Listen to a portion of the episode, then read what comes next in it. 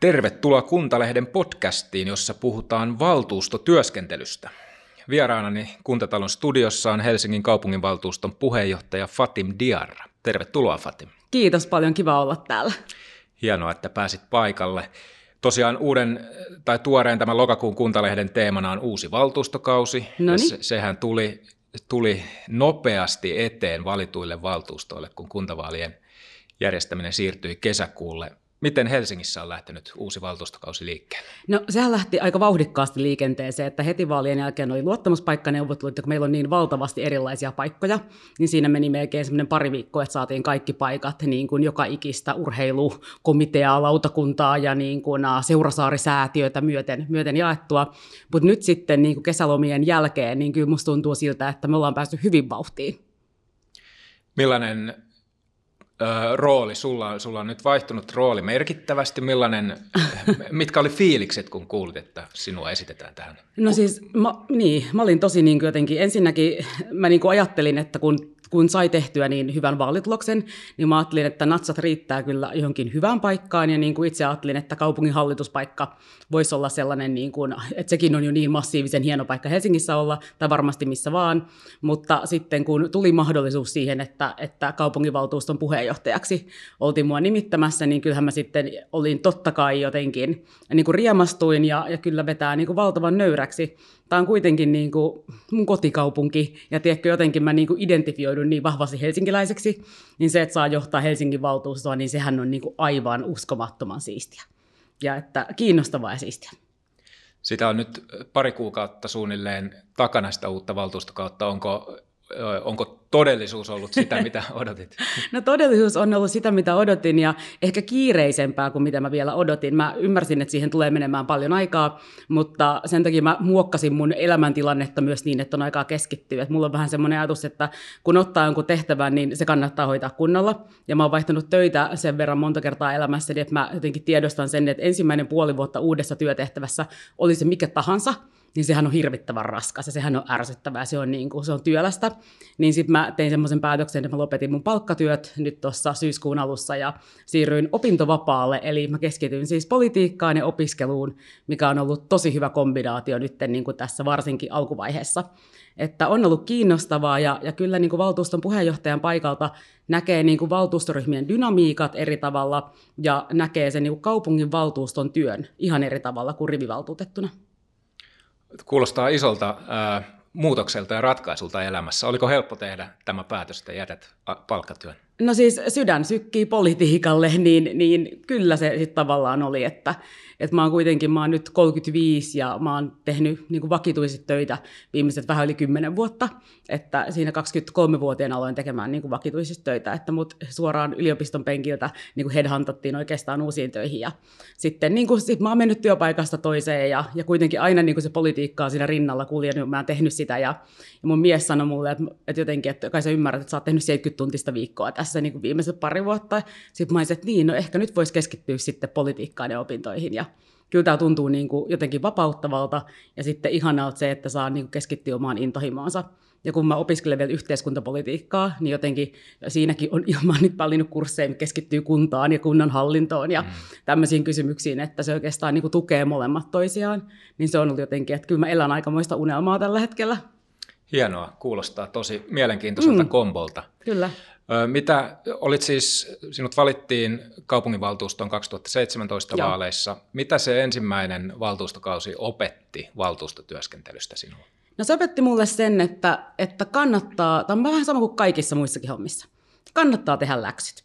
Että eniten hän saa aikaan sillä, että on hyvin kartalla siitä, että mitä tapahtuu, ja, ja ettei vaan niin kuin, ettei ikään kuin pärähdä kokoukseen. Tämä saattaa kuulostaa itsestäänselvyydeltä, mutta lukematta kaikkia papereita ja kaikkia liitteitä. Et sitten huomaa siinä niin kuin varsinkin lautakuntatyössä ja sitten neuvotteluvaiheessa, huomaa ne, jotka eivät ehkä ole ihan kaikkia läksyjään tehneet, ja, ja sitten jos itse on ahkera ja, ja tekee ne läksyt ja perehtyy materiaaleihin, niin, niin valta tulee kyllä tiedon kautta, kautta tässä hommassa. Ja se tieto tulee sillä, että on ahkera niin kyllä mulle tämä neljä vuotta valtuus opetti sen, että, että kun teet töitä, niin pystyt muuttamaan, muuttamaan asioita. Ja sitten se toinen asia, minkä opin, on se, että kun me katsotaan kuntapolitiikkaa, niin meillähän ei ole semmoista oppositiohallitus hallitus, niin järjestelmää siinä, joka tarkoittaa sen, että, että kaikkien kanssa kannattaa tulla toimeen.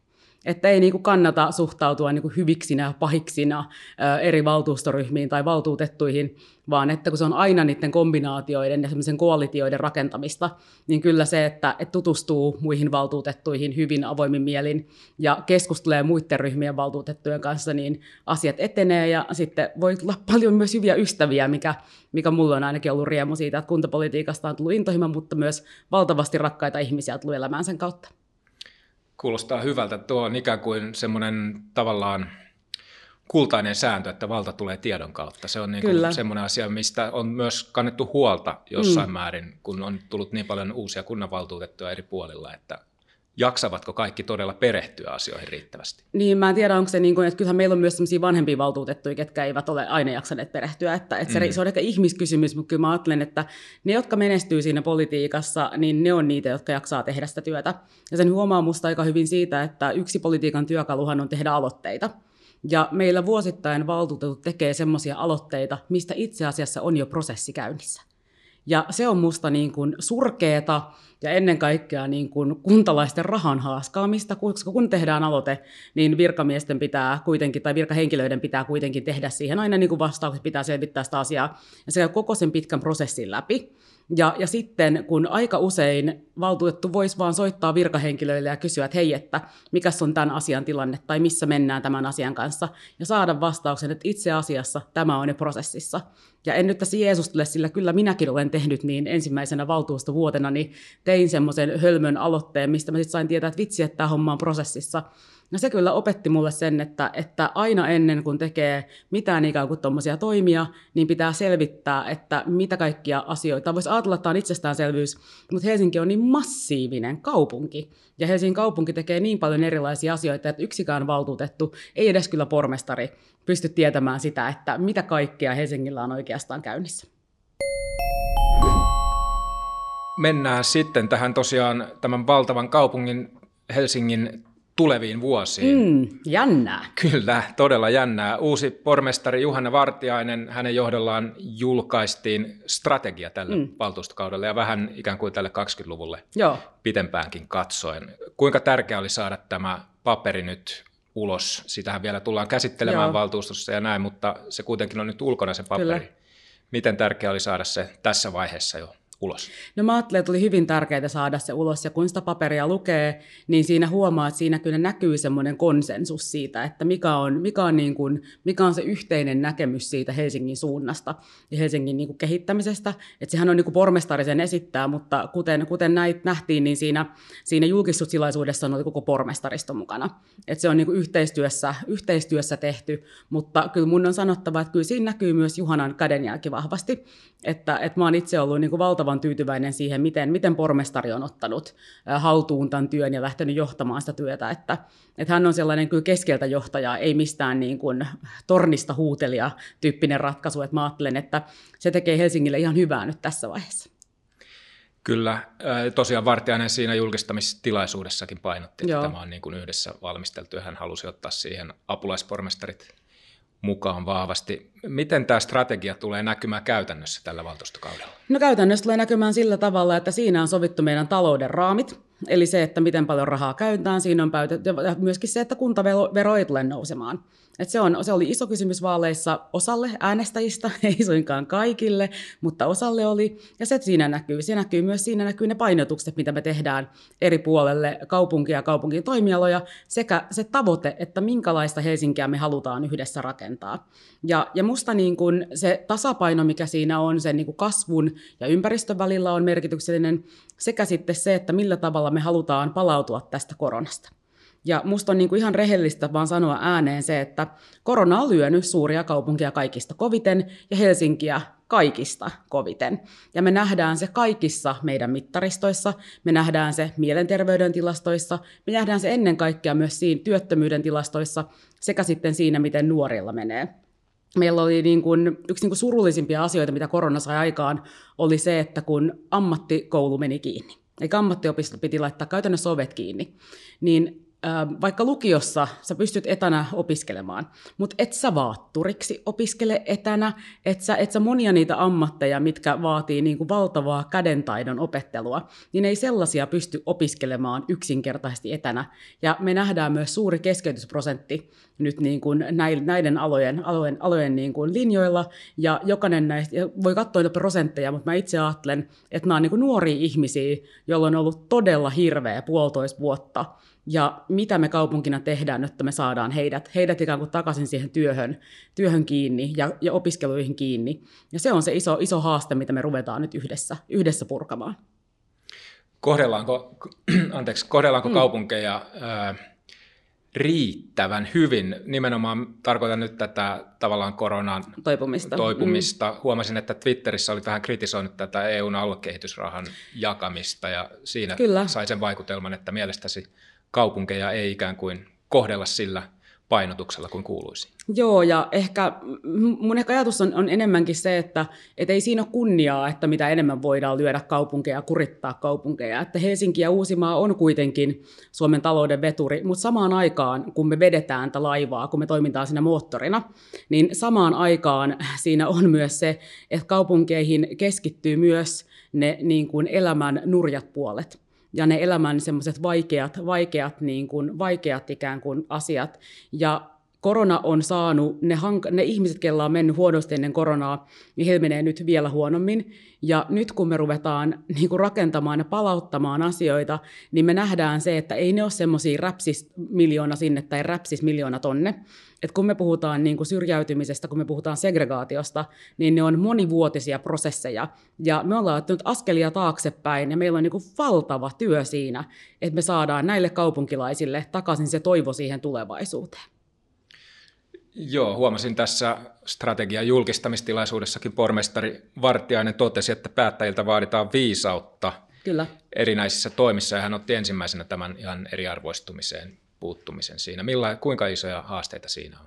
No mä ajattelen sillä tavalla, että jokainen ihminen, joka kokee, että heille ei ole tulevaisuutta tai on näköalattomuutta, niin se on niin kuin henkilökohtaisena tragediana ihan vaan massiivinen. Ja kun se on Helsingissä alkaa olemaan joillain ihmisillä ylisukupolvista, niin se tarkoittaa, että meillä on niin kuin järkyttävän iso työ siinä, että nämä ihmiset löytää uudestaan sen polun ja suunnan. Ja kyllä mä sanoisin, että, että on se ongelma. Ja että, että ei, niin kuin, ei tässä kannata niin kuin leikkiä, että se olisi aito, aito haaste tässä kaupungissa, mutta että Helsingissähän on myös sit Suomen, Suomen parhaiten voivat ihmiset. Että, että niin kuin, mutta tosiaan se niin kuin alueiden välinen ero, niin, niin se, saatiin se hyvin kirittyä kiinni viime kaudella ja sitten tuli korona. Ja me palattiin ikään kuin ei lähtöpisteeseen, vaan monta metriä taaksepäin siitä. Hmm. Ja se, miksi uskon, että pormestari Vartiainen käytti sitä termiä viisautta, niin se vaatii sitä, että koska rahahan on rajallinen määrä käytössä, ja meidän raami on kuitenkin sit rajallinen, niin se tarkoittaa sitä, että nyt ei ehkä ole se neljä vuotta, milloin pitää niin kuin kaikkea kivaa kaikille antaa, vaan nyt on se neljä vuotta, jolloin meidän pitää keskittyä siihen, että me varmistetaan, että ne ihmiset, ketkä on saanut niin kuin, jotka on kärsinyt eniten tästä koronasta, pääsevät takaisin kiinni siihen niin kuin elämään.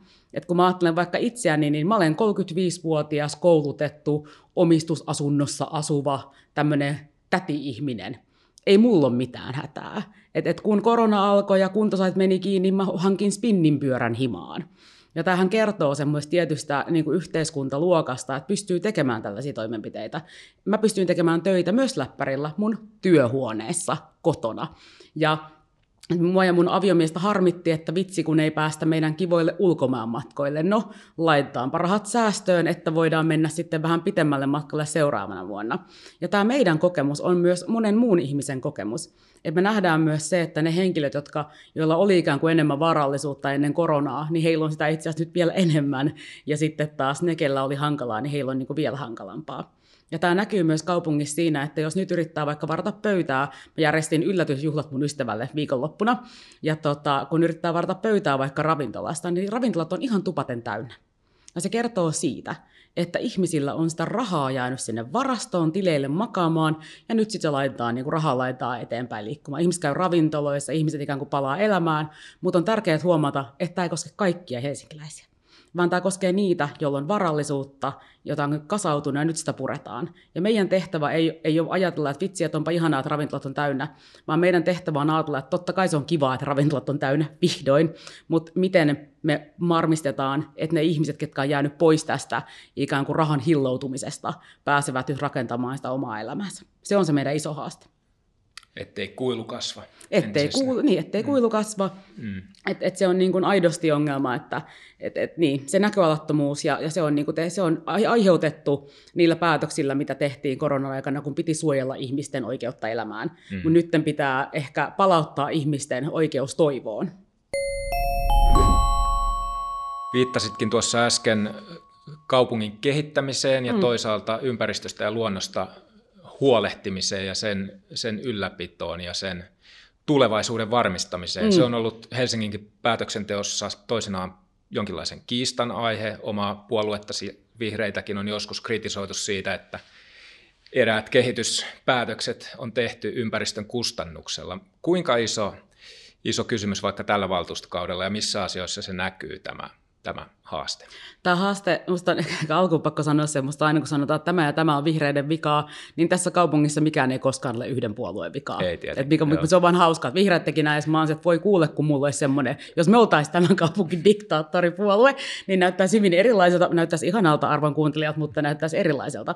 No, joka tapauksessa se haastehan on siinä, että, että Helsingissä ihmiset on hyvin leimautuneina omiin asuinalueihinsa ja rakastaa niitä alueita sen takia, että siellä on sitä lähiluontoa. Ja luonto kuuluu Helsinkiin ja me halutaan, että kaikilla on lyhyt matka lähimetsään ja luonto on hyvinvoinnin kannalta valtavan merkityksellinen asia.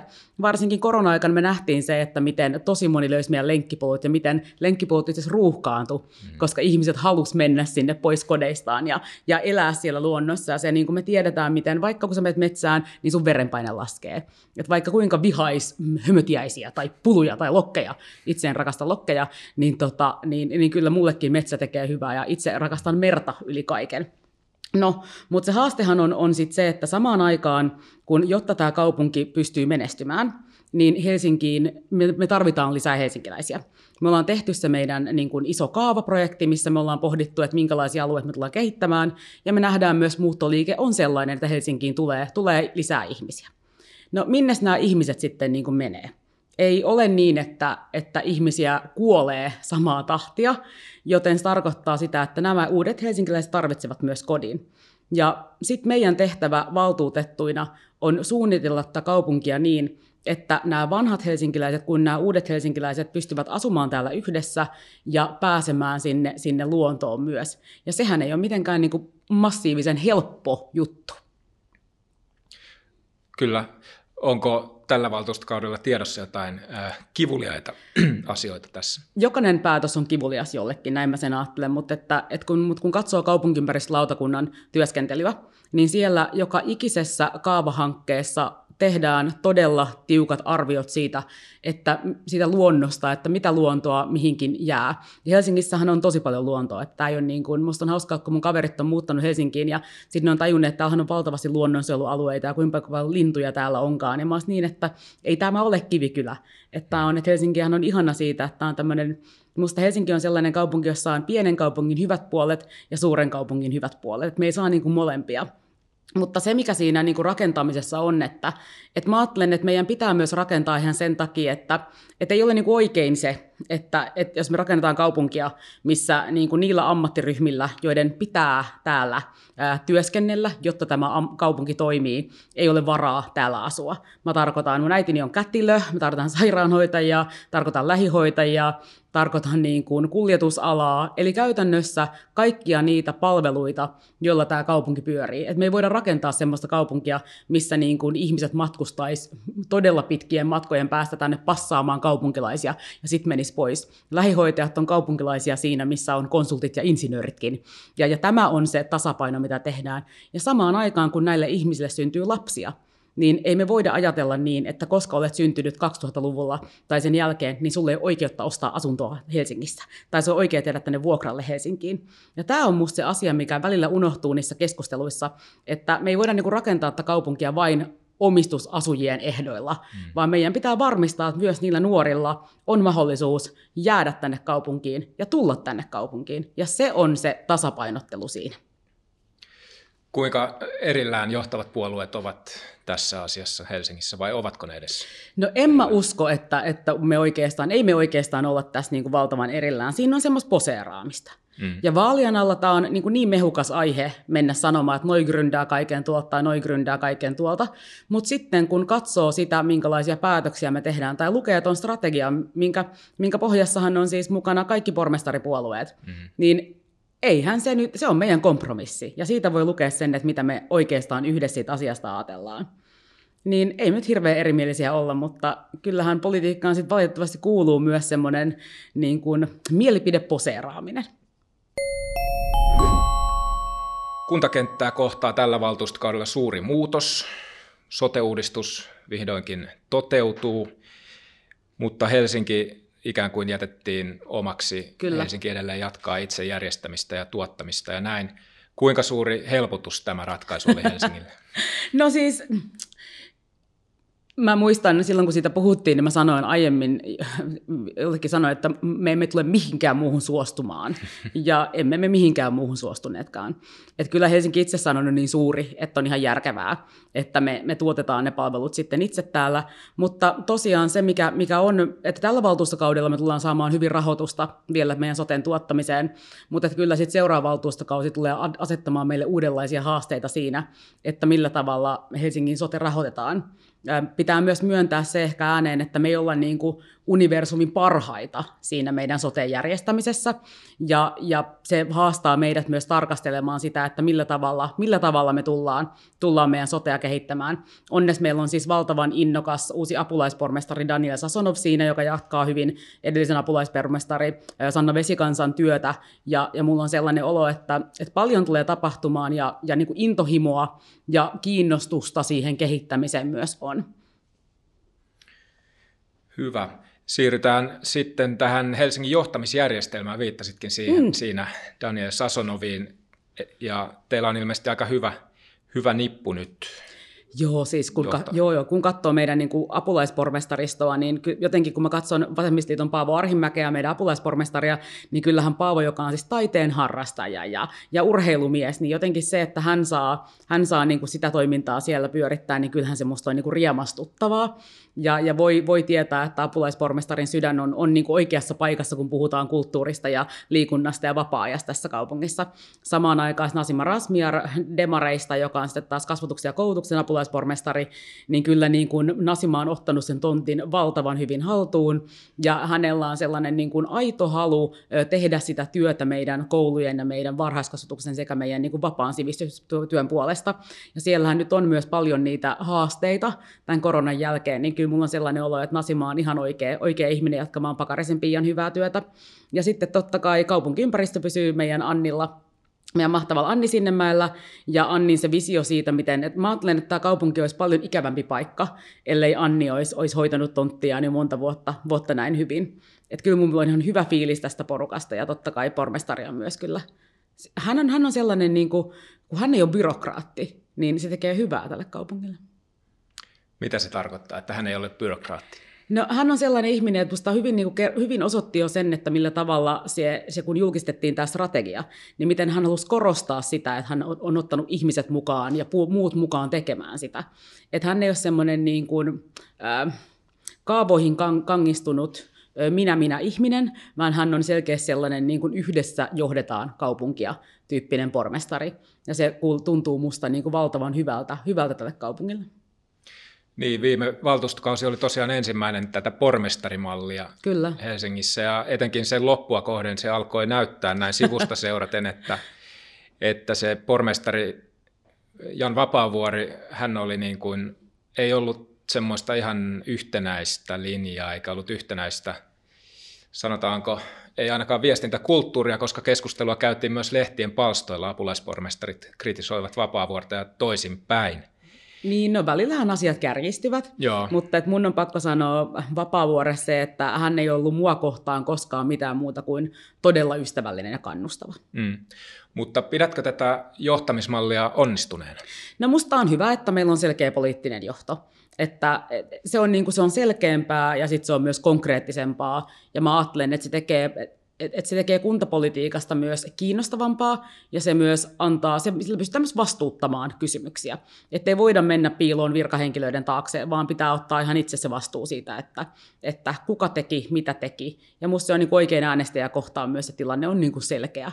Et mä kyllä ihan pidän tästä. Mä tiedän, että tässä on myös kritiikkiä, mutta kaikkia malleja kohtaan on kritiikkiä. On syy, miksi me siirryttiin tähän malliin. Ja ja mä koen tämän toimivaksi, mutta pitää muistaa kuitenkin se, että mä olen toiminut vain tässä mallissa. Mm, että mähän en niin kuin muusta tiedä. Joo. Ja, ja ainahan pitää kehittää.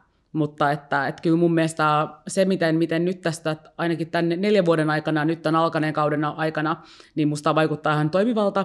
Ja ehkä se, että ensimmäinen, ensimmäinen kausihan oli sellaista, että nyt meillä on uusi malli, niin nyt tämä toinen kausi on musta sellaista, että hei, miten voidaan muokata tätä vielä paremmaksi. Mm tosiaan silloin, kun siihen malliin siirryttiin, niin valtuusto oli asettanut kolme päätavoitetta. Toivottiin kuntavaalituloksen heijastuvan suoremmin kaupungin johtamiseen, haluttiin mm. parempaa ja vaikuttavampaa demokraattista päätöksentekoa sekä kaupungin valtuusto ja kaupunginhallituksen roolin vahvistumista kaupungin johtamisessa. Mm. Miltä tämä näyttää nyt tällä, tämän uuden valtuustokauden alussa? No musta kyllä tuntuu siltä, mitä me ollaan tehty. Mutta että, että kyllä siinä edelleen on työtä ja musta niin kuin namsii periaatteet, mitä pitää palauttaa yhä uudestaan ja uudestaan päähän. Ja varsinkin sen takia, että se valtuusto ei muuttuisi kumileimasimeksi koska on kuitenkin niin, että kaikilla ryhmillähän ei ole edustusta kaupungin hallituksessa, niin kuin ei kuulukaan olla.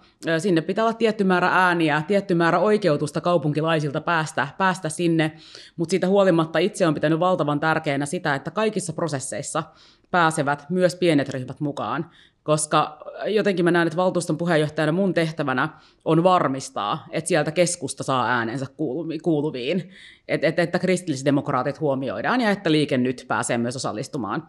Koska sellainen politiikka, jossa vain harvat päättävät ja sitten ilmoitellaan myöhemmin muille, niin musta sellainen on niin vastenmielistä eikä se sovi musta Helsinkiin. Puhutaan sitten hieman keskustelukulttuurista mm. valtuustossa. Mm. Kulttuurin eräänlaisesta raaistumisesta on puhuttu ja sen pelätään karkottavan päätöksenteosta niitä, jotka eivät ole valmiita vastaamaan ja vastaanottamaan somehuuteluun ja huutelua. Tämä on siis ihan tota, mm. koskee niin kuin kuntia, Kyllä. kuntia koko, koko Kyllä maassa. Tunnistan ton siis, joo. Joo.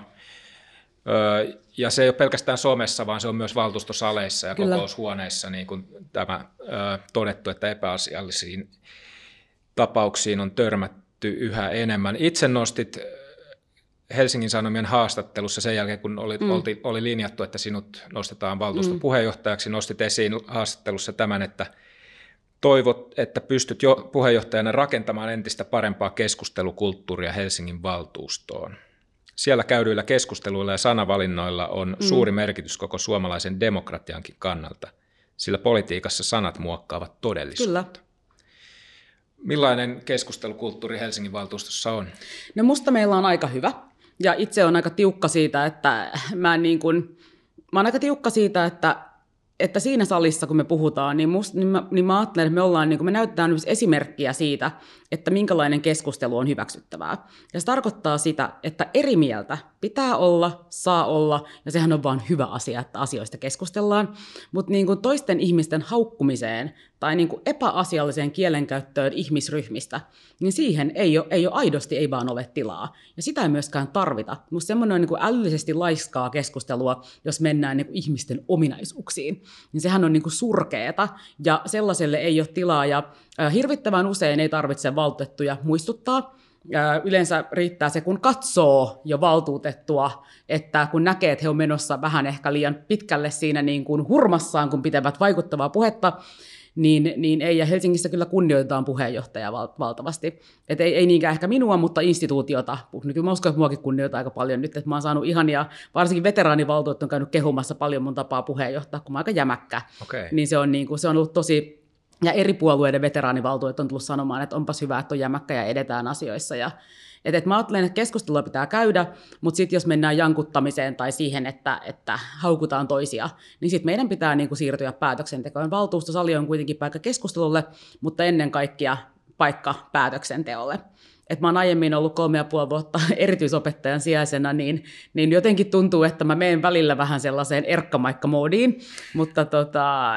en mä tiedä, ihan, ihan hyvin se on mennyt ja tosiaan se niin kuin palaute, mitä tulee, on ollut tosi positiivista, että, että siitä niin kuin on kiitollinen. Ja ehkä niin kuin ennen kaikkea, kun ajattelee se valtuustotyöskentelyä, niin se keskustelu, mitä käydään niin kuin myös valtuustosalin ulkopuolella on tärkeää.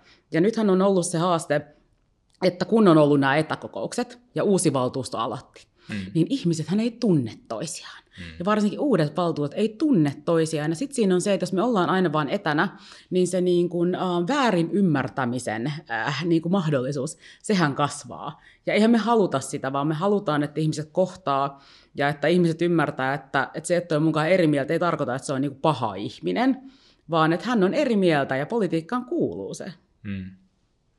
Oletko itse saanut osasi sanotaan somehäiriköinnistä. Joo, siis, äh, mutta mä oon niinku tottunut siihen, että jos sä oot niinku mustanainen suomalaisessa politiikassa, niin kyllähän siis niinku valtavasti tulee, että et, et, et, et, mä, niinku saan, mä saan paljon tappouhkauksia ja mä saan, tää jännää, mä puhun tästä aika tällä tavalla, niin kun, että mä en niinku enää järkyty tästä, mutta se kertoo siitä määrästä, miten paljon niitä on tullut niin monta vuotta, että kun mä en enää järkyty siitä, että mä saan huoritteluviestejä ja neekeri sitä ja mene sinne, mistä tulitkin ja maansa tai Mukkiniemeen kivitaloon vai, mutta että, että, että tulee niin valtavia määrää niin kuin vihaviestejä, kuvamanipuloita, piirroskuvia, kaiken maailman juttuja, mutta se, että mä niin kuin pystyn puhumaan näistä vähän se naureskellen jo, niin sehän kertoo siitä, että joku mussa on, on, on, niin kuin, on kovettunut. Hmm.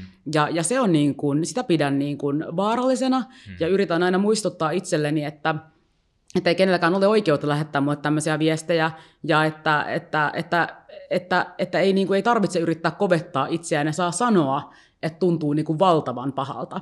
Ja silloin kun valittiin valtuuston puheenjohtajaksi, niin myös kaupungin kansliaan lähdettiin massiivin määrä vihaviestejä. Ja sitten tota, mä puhuin yhden tyypin kanssa kansliasta, ja hän sanoi, että hän ei voinut kuvitellakaan, että tulee näin törkeitä viestejä. Ja mä olin silleen, että no sitä se mun arkeni on, että, että on niinku syy sille, minkä takia mun niinku numerot ja muuta, mun työnumero ja henkilökohtainen numero, mikä on saatavilla missään. Ihan sen takia, että pitää pitää aika tiukat rajat siinä, että, mutta toisaalta sitten, että, että kyllä mä yleensä ajattelen sen niin, että jos joku ihminen lähettää mulle todella niin kuin hirvittäviä viestejä, niin sehän kertoo hänen pahasta olosta. Että ei ihminen, jolla elämässä on kaikki hyvin, ja jolla ennen kaikkea on sellainen olo, että pystyy vaikuttamaan siihen omaan todellisuuteen. Että eihän sellainen ihminen käytä yötään lähetellen jotain pippelikuvia tai, tai niin kuin jotain niin kuin tappouhkauksia, vaan se kertoo siitä, että meillä on valtavasti työtä tehtävänä. Ja kyllä mä ajattelen, että mä teen työtä myös näiden ihmisten puolesta, jotta heillä olisi sellainen kokemus, että he pystyvät vaikuttamaan omaan todellisuutensa. Hmm. Reagoiko kaupungin kanslia jotenkin näihin? Tähän viestivyöryyn? Öö, ne, mä en nähnyt yhtään niistä viesteistä, mikä on tosi hyvä. Okay. Että siellä ymmärrettiin, että, että niin kun, kuona on kuonaa. Mm. Mutta kaikki eivät tosiaan välttämättä pysty prosessoimaan sitä, tätä törkyä, jos sitä sattuu tulemaan Kyllä. tai kohdennettua häiriköintiä. Näetkö tässä uhan siis demokratialle? Mä, no mä näen uhan siinä demokratialle, mutta mä en, mä en niin näe, että se häiriköinti on uhka, vaan se, mistä se johtuu, se häiriköinti, niin sehän on se uhka. Ja se niin kuin valtava naisviha, mitä, mitä siellä on. Me tiedetään kaikessa tutkimuksessa se, että naiset saa enemmän vihaviestejä kuin miehet, ja sitten jos on vielä niin kuin on, kuuluu johonkin etniseen vähemmistöön tai seksuaali- tai sukupuolivähemmistöön, tai sitten on vammainen henkilö, niin saa vielä enemmän vihaviestejä. Ja tällähän yritetään hiljentää tiettyä ryhmää, ryhmää politikoista, ja se on, niin kuin, se on hirvittävä ilmiö, mikäli tässä onnistutaan. Mutta se kertoo ennen kaikkea yhteiskunnan niin kuin eriarvoistumisesta ja siitä, että tietty joukko ihmisiä kokee olevansa jotenkin poissa niin kuin vallan, vallan keskiöstä, mutta sitten se kertoo myös siitä, että kun me kat- mennään aikakoneella taaksepäin ja katsotaan sitä, miltä valta ennen näytti, voidaan ottaa vaikka mennä 20 vuotta taaksepäin ja laittaa riviin Helsingin kaupunginvaltuuston puheenjohtajat vaikkapa viideltä, edelliseltä niin kuin sadalta vuodelta, niin että mä oon ensimmäinen musta naama siinä. siinä. Ja naisiakin, oliko Arja Alho meidän ensimmäinen niin kuin nainen, joka, joka nousi puheenjohtajaksi. Että kyllä se matka siihen, että naiset ja varsinkin vähemmistöön kuuluvat henkilöt on saanut valtaa tässä maassa, se on ollut pitkä. Ja kun me katsotaan, ketä nämä naiset ja nämä vähemmistöihin kuuluvat ihmiset korvaavat sieltä, niin se on yleensä niin kuin valkoinen mies, joka sitten puuttuu tästä porukasta, ja valkoinen heteromies pitää sanoa vielä, joka puuttuu niin kuin siitä pöydästä sitten, että heidän määrä vähenee, niin kyllähän se ärsyttää, kun niin kuin oma valta vähenee jossain.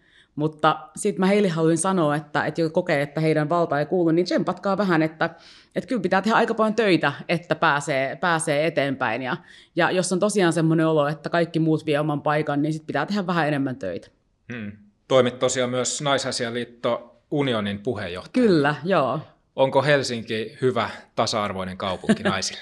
no siis Helsinki, Helsinkihän on ihana kaupunki ja Suomen paras kaupunki, mutta kyllä me niin kuin duuni riittää. Että, että kyllä meillä me nähdään vaikka niin kuin kotiväkivallan määrässä, me nähdään, että ei me olla niin kuin mikään, mikään niin kuin onnela että täällä kanssa meillä nähdään se, että tietyllä, tietyllä väestöllä menee paremmin kuin tietyllä, mutta sitten meillä on semmoisia kysymyksiä vaikka, että jos me ajatellaan vaikka niin kuin maahanmuuttajataustia naisia Helsingissä, niin meillä on paljon semmoisia naisia, jotka on koton lasten kanssa yli 10 vuotta. Ja, ja he, ei, he ei pakosti opi sit puhumaan suomea tai ruotsia, he ei pääse opiskelemaan eikä he pääse työhön kiinni. Ja tämähän on hirvittävä asia sen takia, että ensinnäkään he ei pysty auttamaan heidän lapsia koulutöissä, joka heikentää heidän lasten mahdollisuuksia niin kuin, ää, sitten edetä. Ja sitten pahinta on se, että heille ei tule oikeastaan eläketuloja.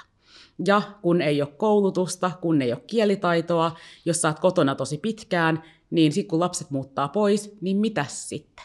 Hmm. Mitä sä sitten teet?